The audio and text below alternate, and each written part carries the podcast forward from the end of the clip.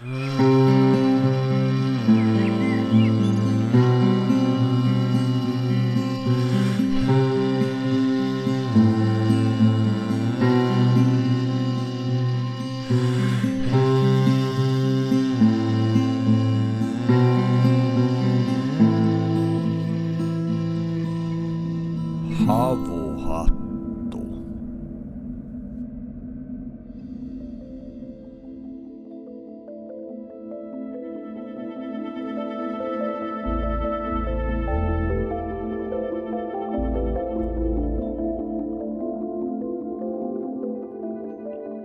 Havuhattu podcast. Menee syvälle metsään ja alkulähteille.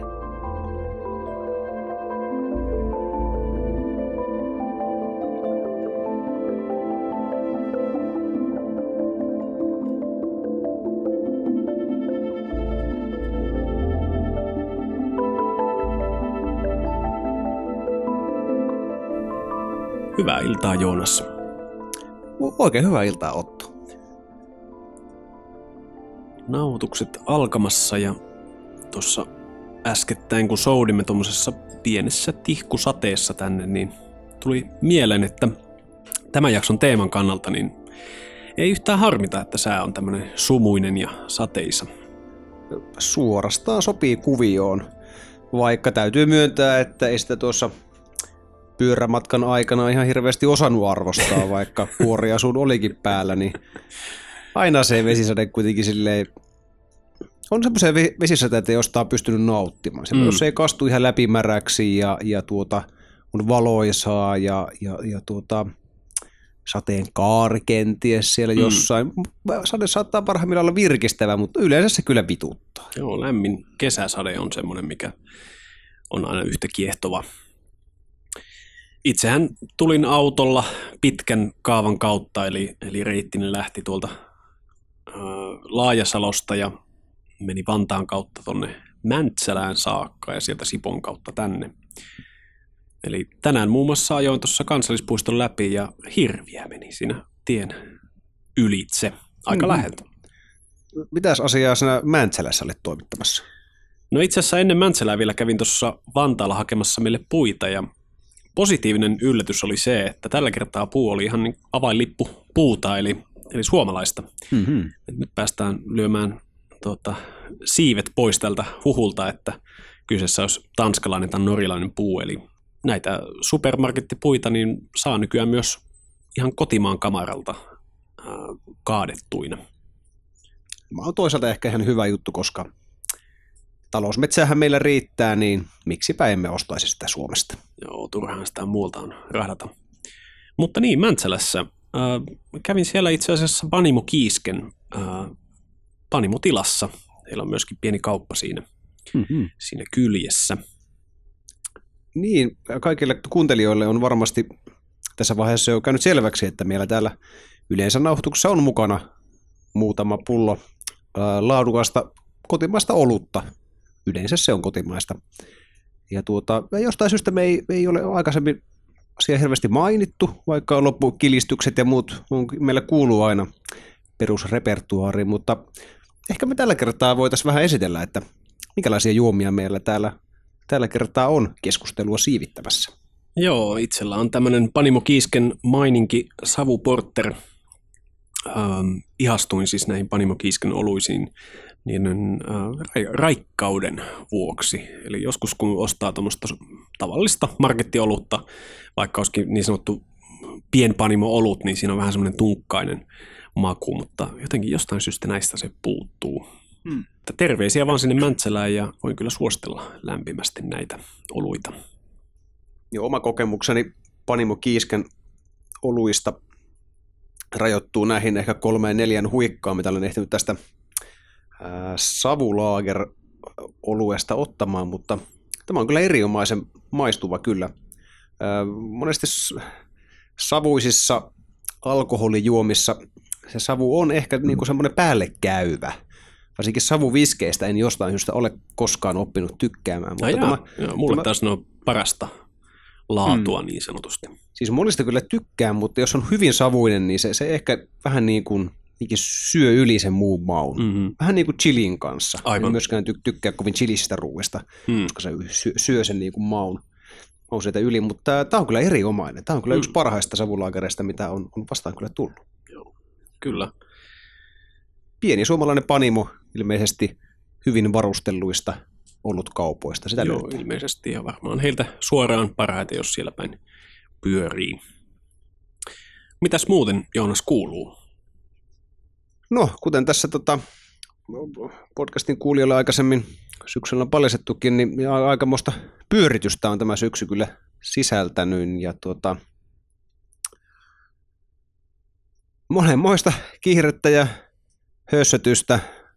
Kuten me tässä podcastissa monta kertaa ollaan mainittu, niin jostain kumman syystä tämä meidän kiertomme, vuoden kiertomme on sillä tavalla vinksahtanut, että tämä syksy, loppuvuosi on aina sitä kaikkein kiireisintä aikaa. Juuri silloin, kun aurinkovalo vähenee, lämpötila tippuu, energiatasot on pienenä, niin silloin pitäisi puristaa niin kuin, ne loputkin niin kuin voimat irti. Ja, Mm-hmm.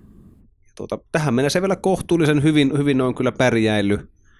Ja se pieni kuukauden ikäinen tuhisia siellä kotona kyllä tuo myös valtavasti iloa ja energiaa Mm-hmm. vaikka, vaikka sitä myös keski, keskeytyneiden yöunien muodossa kyllä, kyllä vähän viekin, mutta Mm-hmm. tällä hetkellä ollaan vielä plussan puolella. Kiinnostavia aikoja sulla kyllä niin hyvässä kuin ikävämmässäkin. Itselleni äh, tämän viikon ehdoton kohokohta oli eilen illalla. Me taas otettiin vaimon kanssa tällaista äh, perhelomaa arjesta ja etettiin lapsihoitoon ja lähtiin katsomaan sellaista yhtiötä kuin äh, Mystery of Bulgarian Voices. Mm-hmm. Ja, ja se oli kyllä, melkein ei kyllä sanoja edes löydy, miten upea konsertti se oli tuolla Savoiteatterissa. Siellä oli tosiaan tämmöinen, taisi olla Perti 18 henkinen äh, bulgarilainen traditionaalisen musiikin kuoro. Mm-hmm. Mm, lisäksi oli myöskin äh, bändi ja itse asiassa myös beatboxin maailmanmestari mukana keikalla, eli Mielenkiintoinen kombinaatio kyllä. Kyllä, ja hyvin, hyvin mielenkiintoinen kattaus kaikkinensa. Mutta se musiikki itsessään, niin menin sinne ehkä vähän väsyneenä, ja onhan tämä syksy ottaa tota, veronsa, mutta Mm-hmm. se keikan aikana jotenkin sai ladattua tosi syvällisellä tasolla pattereita.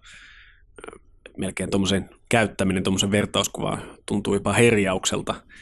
Kuitenkin se kouras niin syvältä jostain sieltä ihan iki, epookki sielusta suorastaan. Eli jotenkin se hurja ajatus, että voi olla hyvin, että kaikkialla Itä-Euroopassa ja kenties myöskin Suomessa, miksipä ei Egyptissä ja Kreikassakin, musiikki on ollut jotain tuollaista. Eli, Mm-hmm. eli isojen kuorojen tekemää musiikkia, jossa ääniskaalat vaihtelee ja, ja on, on tietyt laulut, tietty ää, poljento siinä laulussa ja näin. Eli se oli kyllä mahtava kokemus. Eli jos koskaan saatte tilaisuuden käydä tätä yhtyettä kuuntelemassa tai vaikka ette kävisi kuuntelemassa livenä, niin Spotifystakin se löytyy, niin suosittelen kyllä.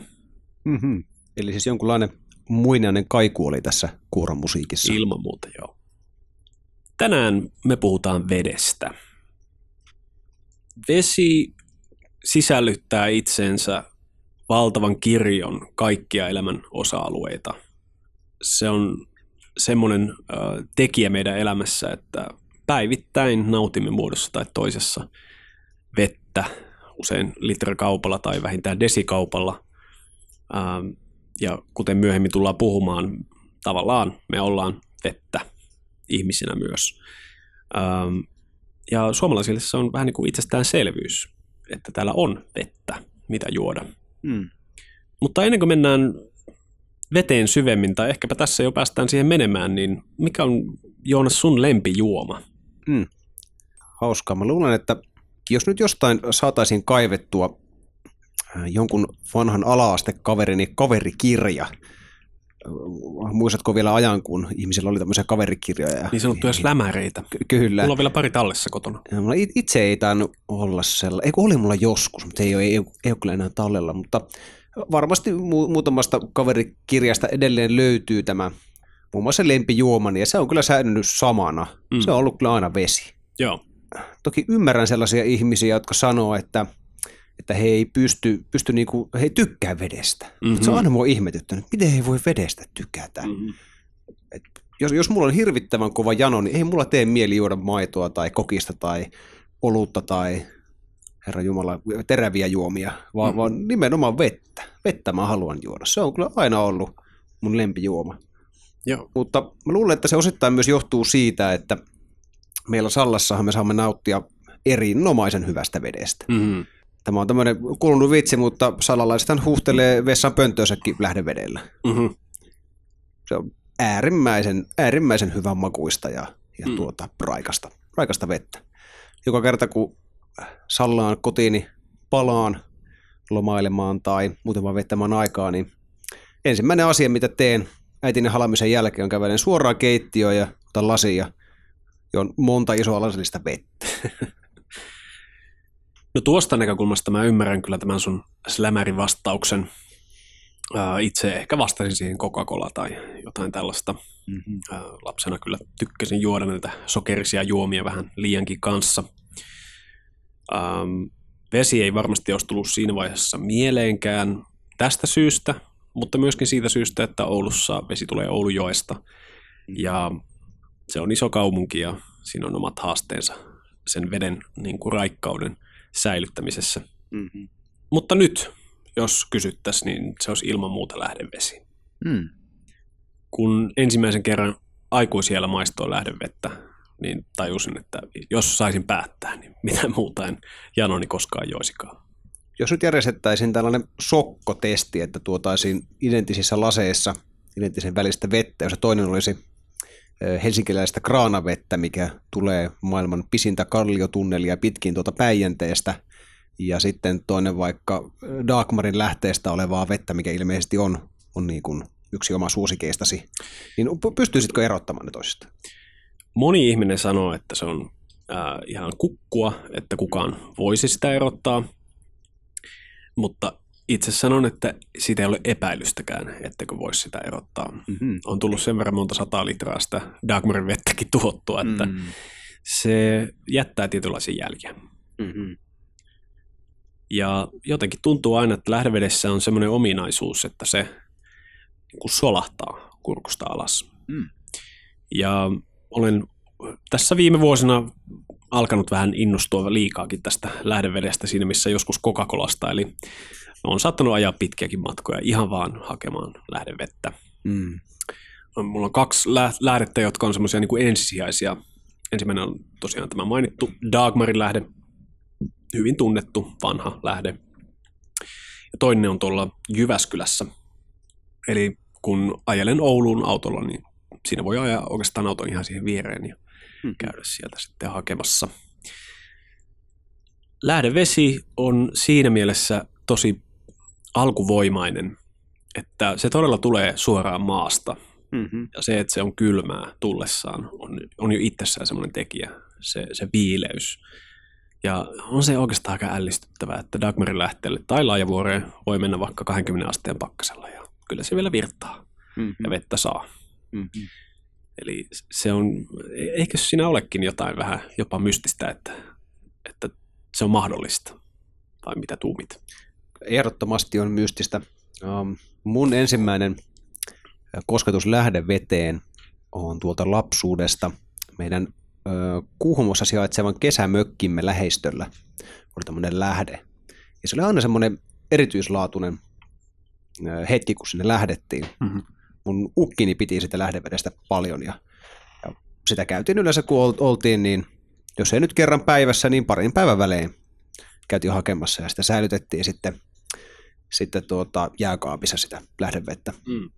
Edelleenkin muistan, joka ikinen kerta kun mä käyn siellä, niin, niin ehdottomasti ensimmäinen asia, mitä mä teen jo, jo niin kuin matkalla sinne mökille, on pysähdytään siihen lähteelle ja otetaan sitä lähteeltä vettä. Mm. Ja muistan sitä lapsena ajatelleen, että on niin kumma juttu, että tuolta niin kuin maan sisästä se vesi vaan tähän tulee. Ja toki niin kuin Lapin poikana mulla nyt ei ollut mikään outo juttu se, että sitä niin kuin maasta tulevaa vettä juotiin, koska mm. niin kuin juotiin kalareissuilla isän kanssa vettä suoraan joesta, eikä se ollut mitään hassua. Mm-hmm. Kaupunkilaisille se on saattanut olla elämys itsessään niin kuin se niin. veden juominen sieltä maasta.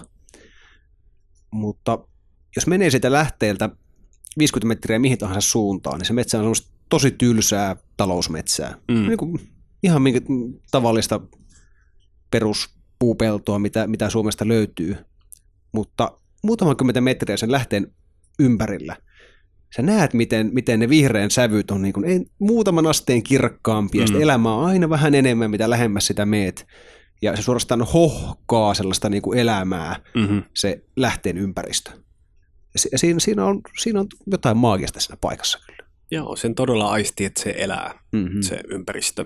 Tuosta kun mainitsit maasta juomisesta, niin, niin tota, tulee mieleen Pentti Linkolan tarina siitä, miten, miten hän hämmästelee tätä, ö, no juurikin varmaan sitä, että kaupunkilainen olisi ihmeessään, jos saisi joesta juoda, juoda vettä tai ei uskalla juoda vaikkapa purosta jossain tuolla Lapissa.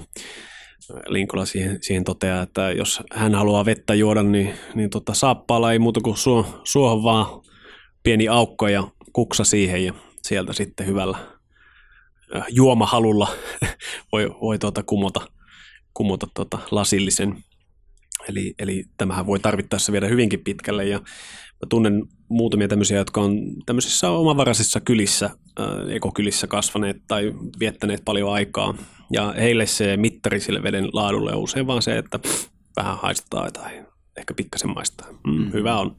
Eli he saattavat juoda sitten suoraan Saimaasta tai, tai tota, mistä lie. No ei nyt ehkä merestä, mutta, mutta jostain Se- näistä siitä ei hyvä heilu kyllä ei, kyllä ei, ei. No, Perunat ehkä voi keittää joskus, mutta Mm. joo. Joo, kyllä siis itsekin muutamista soista olen juonut siinä vaiheessa. Varsinkin Lapissa on tällaisia niin kuin rinnesoita, Mm, jossa se ikään kuin se vesi juoksee sen pikkuhiljaa valuu sen, sen niin kuin suon läpi. niin, Niin se, se, siinä, on, siinä on aika semmoinen jän, jännä, niin kuin, tosi maamainen maku Mhm. siinä niin kuin, ää, rinnesuon vedessä. Mutta ylipäätään tuota, ehkä se Li- Linkola hän nyt syö mätiä kaloja, jotenkin, että hänen Niin. vatsansa on varmaan huomattavasti teräksisempi kuin peru- peruskaupunkilais perunapussi miehen. Mutta joo, se olisi varmaan niin kuin suorilta tota, rautanauloja, jos siksi ei tulisi. se mies kyllä varmaan sen tekisi. Niin, tämä ei tosiaan ole itsestäänselvyys, että Suomessa saa niinkään hyvää vettä kuin mitä, mitä ää, Päijänne, Päijänteen vesi täällä Helsingissä, tai vaikkapa nyt jos miettii sitä rinnesuota, niin sehän vaan suodattaa se rihmasto sitä vettä, eli sieltä lähtee epäpuhtauksia. Mm. Ää, missä sä oot Joonas juonut karmeita vettä, minkä muistat? Kyllä useammassakin eurooppalaisessa suurkaupungissa se vesi on ollut aika hirveetä. Mm. Mutta mä kerran tutustuin Intiassa tällaisessa tuota, meditaatioretriitissä tai sen jälkeen, sitten kun tuota, kymmenen päivän jälkeen saimme puhua ja tutustua toisiimme tällaisen Mumbaissa asuvaan, asuvaan mieheen ja hän kutsui sitten kotiinsa, kun kuuli, että mä oon matkaamassa sen Mumbaihin päin. Hänellä oli siellä semmoinen filtteröintisysteemi, että otti suoraan sitä Mumbain vesiverkosta, mitä en, en niin kuin pahimmalle vihamiehellekään kyllä juot, juottaisi niin filtteröimättömän, mutta se filtteröinninkin jälkeen siis se maistui sanoin kuvaamattoman niin kuin epäilyttävältä se vesi. Joo. Ja sen niin kuin, puolikkaan suullisen jälkeen mä lähdin kauppaan ostaa vesipulloja. Mm-hmm. Se, se on varmaan yksi hirveimpiä, mutta kyllä tä- täytyy kyllä sanoa, että monissa eurooppalaisissa pääkaupungeissa tai kaupungeissa ylipäätään, niin, niin tuota, kyllä, kyllä tuli nuorena reilipoikana niin ikävä kyllä sitä salalaista lähdevettä. Mm. No miten itselläsi, sinä nykyään olet lähdeveden äh, vankkumaton ystävä, mutta tuleeko mieleen jotain sellaista erityisen hyvää vettä ja erityisen huonoa vettä, mitä olet maistanut? No erityisen hyvä vesi tuossa ehkä tuli mainittuakin, eli kyllä se Dagmarin vesi on jotain aivan poikkeuksellista. Ihan heti ei tule mieleen. Ehkä no vaelluksella joskus tosi kuumana kesäpäivänä, kun ottaa sen ensimmäisen kulauksen pitkään aikaan. Ehkä sitten vaan se tunnelma, mutta niin kuin laadun näkökulmasta, ja sitähän on mitattu, sen pH on täydellinen, ja se on äärimmäisen puhdas lähde. Pidetään myös hyvää huolta siitä. Äh, huonoimmasta vesikokemuksesta, niin, niin tota, täytyy mennä kyllä tuonne ka- kauko-Aasiaan, eli, eli tota Nepaliin. Ää, olin lähdössä tämmöiselle pitkälle vuoristovaellukselle. Tarkoitus oli vaeltaa noin kaksi viikkoa siellä vuoristossa se typistyi sitten noin viiteen päivään erinäistä syistä ehkä. Joskus voin vielä kertoa tämän hurjan tarinan siellä, mutta en nyt mene siihen sen syvemmin. Mutta juuri edellisenä iltana ennen polulle lähtöä, niin, niin tota, olin syömässä illallista dalpattia tietenkin niin kuin aina Nepalissa, eli linssiä ja pinattia, kun se nyt on, mitä siihen laitetaan. Joo. Ja sitten siinä oli perunaa kyllä. Ja siinä oli äh, sitten vesilasi, ja olin kyllä janonen. Ja siinä vaiheessa oltiin menty jo kauppojen ohi, eli lähdevesi nyt oli, kyllä sitä oli, mutta tai ei se nyt lähdevettä ole, vaan tämmöistä filtteröityä, mistä hän liet tulee. Äh, mutta tuota, sitten kuitenkin päätin, että ehkä tässä nyt voi lasillisen vettä juoda, että vuoristossa kuitenkin ollaan. Ja join sitä, ja vedessä itsessään ei ollut niin paljon, se oli vähän niin kuin äh, tunkkaisen. Huomasin, että se oli seisonut se vesi aika pitkään. Eli se ei tuntunut, että se niin kuin sammuttaa janoa. Ja söin siinä kaikessa rauhassa ja sitten joku sanoi mun takaa jotain ja mä katsoin ja näin sen astian, missä sitä säilytettiin. Ja se oli siis lannoteastia, vanha lannoteastia. Ai ai. Ja tota, se yö meni aika huonosti ja seuraavana aamuna tiesi, että nyt on kyllä vatsa niin, niin pahasti kuralla, että en tiedä mitä tapahtuu. Ja reissun ensimmäiset neljä tuntia olikin kyllä, en mene yksityiskohtiin, mutta vaikeaa. Ää, kunnes ää, otin sitten korkillisen tällaista ää, niin puusta tehtyä uutetta, eli niimin lehdistä uutettua tämmöistä hyvin ää, innoittavan makuista, mutta hy- hyvin niin kuin, ää, lääkinnällisiltä ominaisuuksiltaan tunnettua juomaa. Ää, olen itse asiassa kirjoittanut ylioppilaslehteen tästä niimistä pienen artikkelin, ehkä voidaan laittaa tuonne jakson muistiinpanoihin. Muistan kyllä hyvin, miten sä ää, tuolta reissulta palattuasi al- aloit tuota suorastaan Neem-aktivistiksi. Joo, kyllä. tämä ei ole ollenkaan liioittelua tämä kuva, kuvaus, koska sen verran ihmeellisestä aineesta on kyse, äh, ihmeellisestä puusta. Äh, mutta join korkillisen sitten sitä ja vatsavaivat loppu siihen ja Mm-hmm. tarvoin siinä kahden päivän aikana sinne neljään ja puoleen tuhanteen melkein ja kaikki meni tosi hyvin niin Mhm. terveyteni puolesta. Mutta se oli kyllä karmeaa. En, en, siis suorastaan traumaattinen kokemus se veden juominen. Mutta niin kuin tolleen päivittäisveden näkökulmasta, niin vietin Lontoossa aikoinaan pitkiä aikoja, tai no kuukausia. Ja, ja tota, siellä sen veden juomista tuli siis ihan vaan pääsärky. Mm. Se maistui tietenkin ihan kauhealle, mutta huomas, jos oli juonut viisi lasia vettä sinä päivänä hanasta, niin sitten oli kyllä yöllä koko yön kestävä pääsärky. Eli niin surullista kuin se onkin, niin usein joudun turvautumaan siihen kaupan veteen sitten, tota, vaikka periaatteessahan kaikki sanoo, että se on varmaan ihan turvallista juoda, mutta tällaisia vaikutuksia huomasin. Mm-hmm.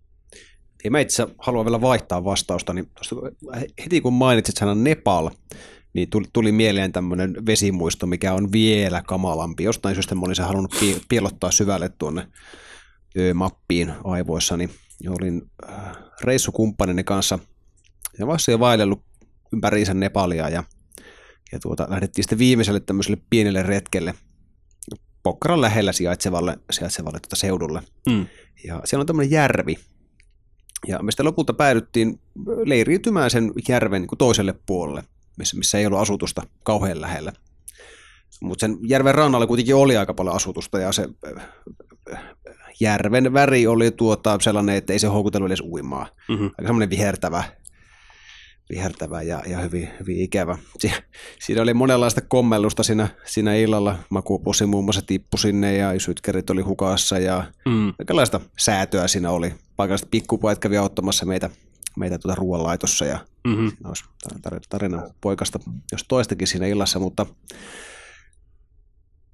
meillä oli jonkun verran vettä mukana, joten ilta meni ihan hyvin, mutta aamulla herättiin ihan hirveäseen janoon, ei ollut vettä, ja lähin, lähin niin kuin vesipaikka, mistä olisi saanut niin kuin haettua vettä, niin oli niin kuin pari kilsan päässä. Ei Mm. jaksettu siinä vaiheessa lähteä. Meillä oli mukana tämmöinen niin kuin vedenpuhdistusfiltteri, Mm. mm. toimii tämmöisellä aktiivihiilellä. Ja hirvittävän hyvä keksintö sillä reissulla. Mm.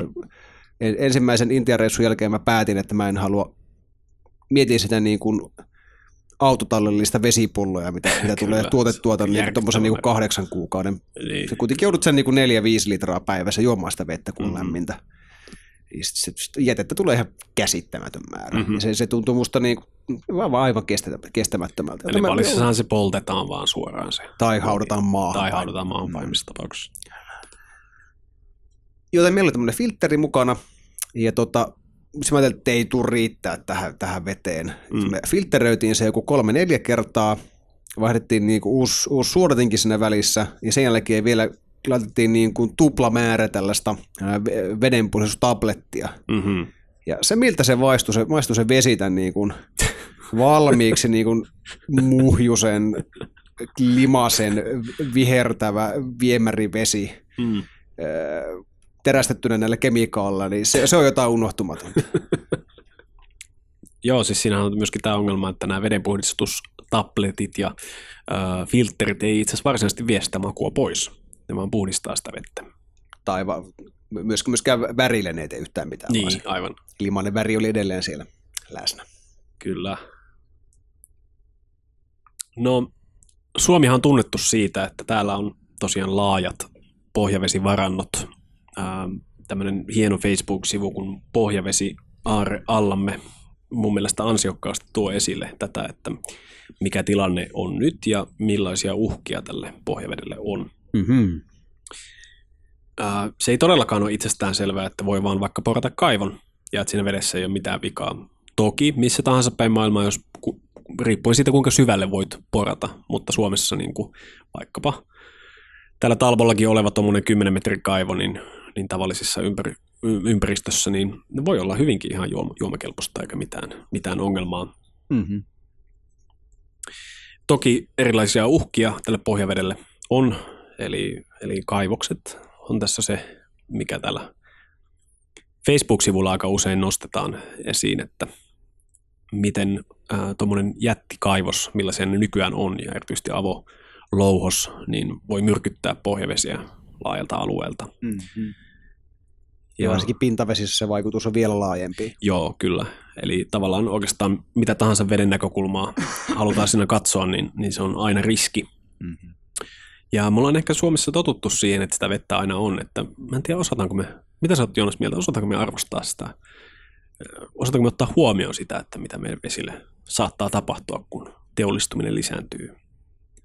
No mä luulen, että tämä on hy- hyvin tämmöinen yleisinhimillinen piirre, että mikäli sulla on jotain asiaa, jotain hyvin niin kuin elintärkeääkin asiaa ylimitoin, sä et koskaan joutunut sitä juuri ajattelemaan, sulla ei ole sitä puutosta, Mm, et sä sitä osaa juuri arvostaa. niin, kyllä.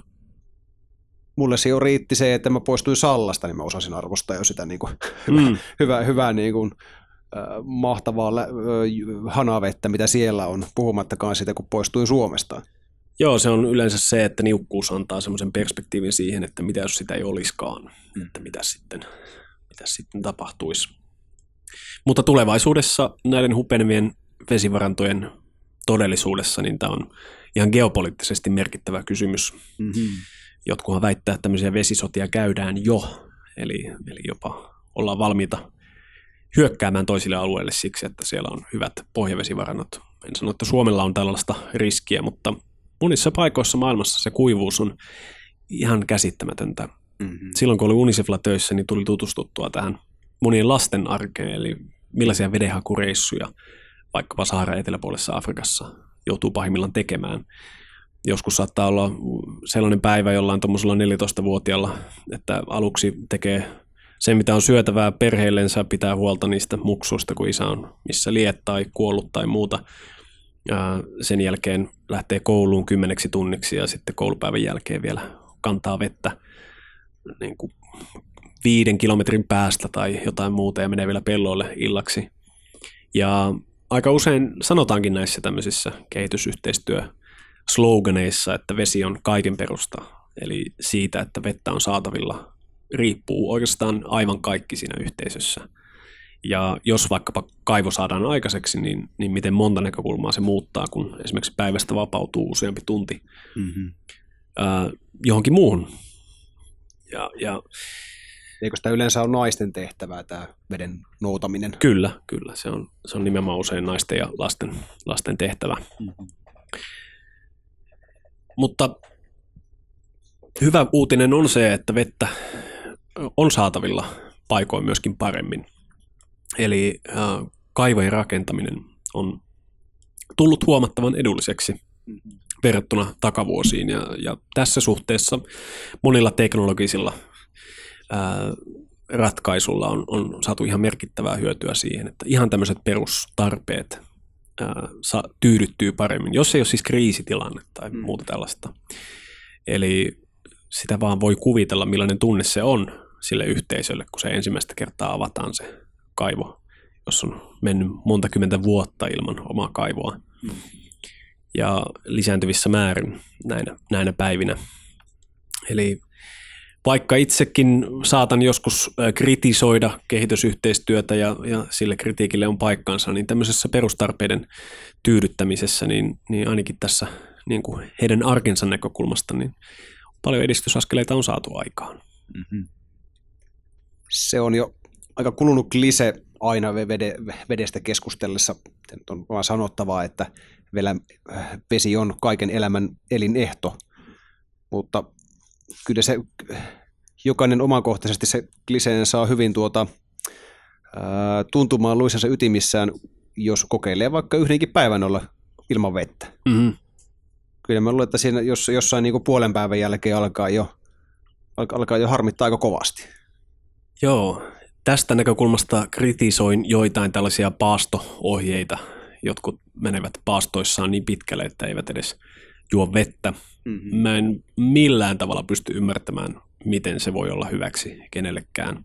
Mm-hmm. Eli, eli ainakin niin aikoina, kun itse olen paastunut, niin olen pitänyt huolen siitä, että juon poikkeuksellisen paljon vettä. Mm. Toki liika on liikaa. Jos juo tosi paljon vettä, niin se on taas sitten myöskin ongelma munuaisille. Mm. Eli se, mikä on hämmentävää, kun aina puhutaan siitä, että annos tekee myrkyn, niin vedessäkin, jos annos on liian suuri, niin, niin se aiheuttaa terveysongelmia. Eli tässäkin, kuten podcastissa niin usein tulee ilmi meidän teemoissa, niin kohtuus on se, mitä haetaan sopivasti, mutta ei liikaa.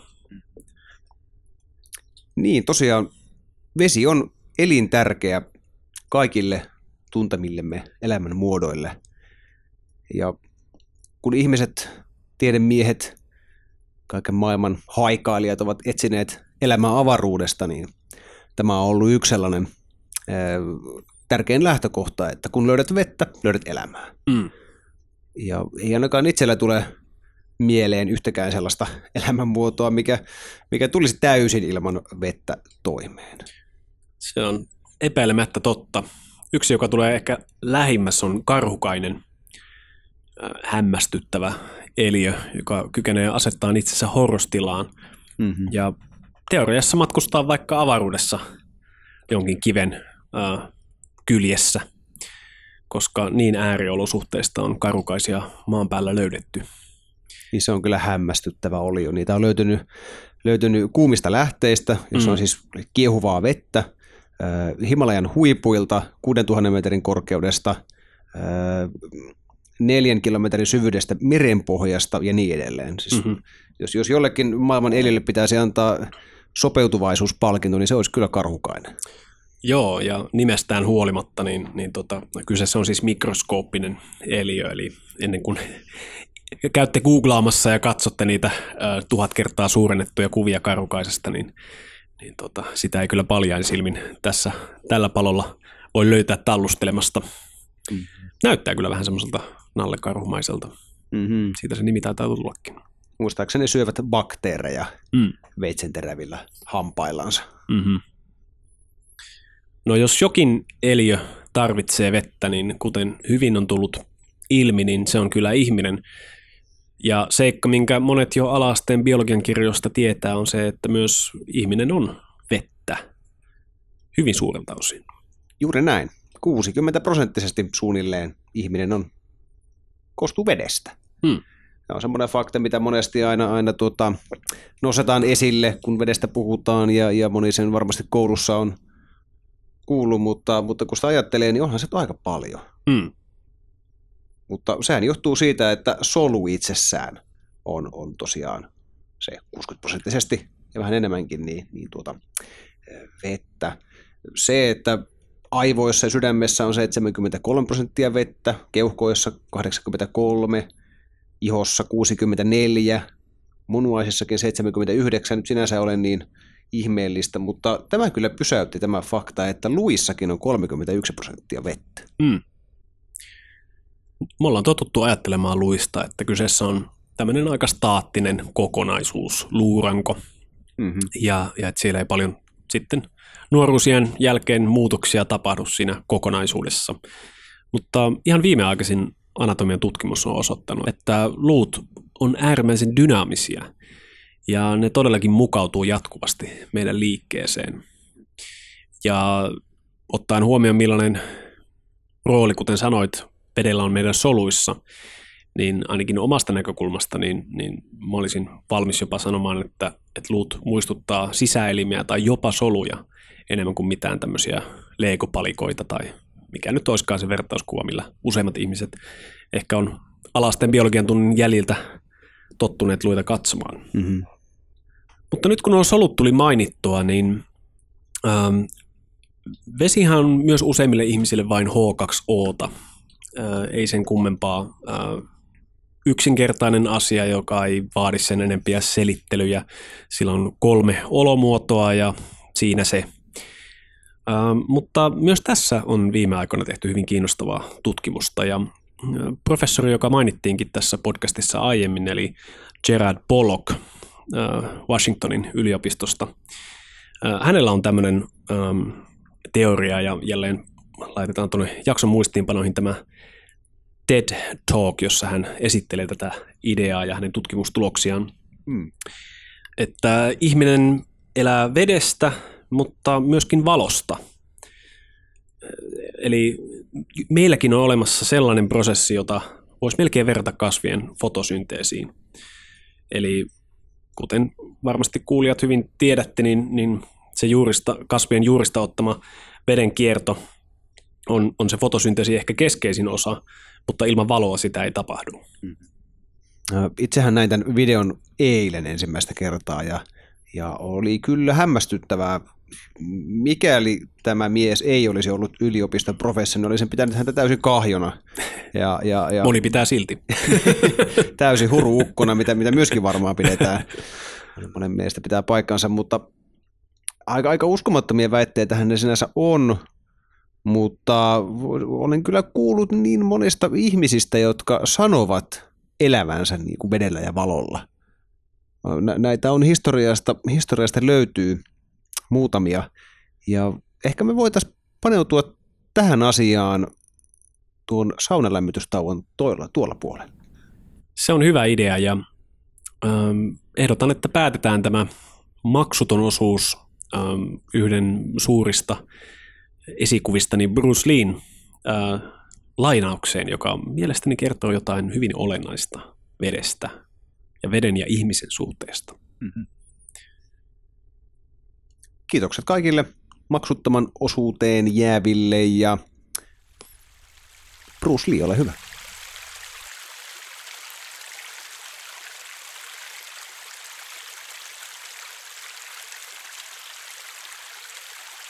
This is what it is, okay? I said, empty your mind. Be formless, shapeless, like water.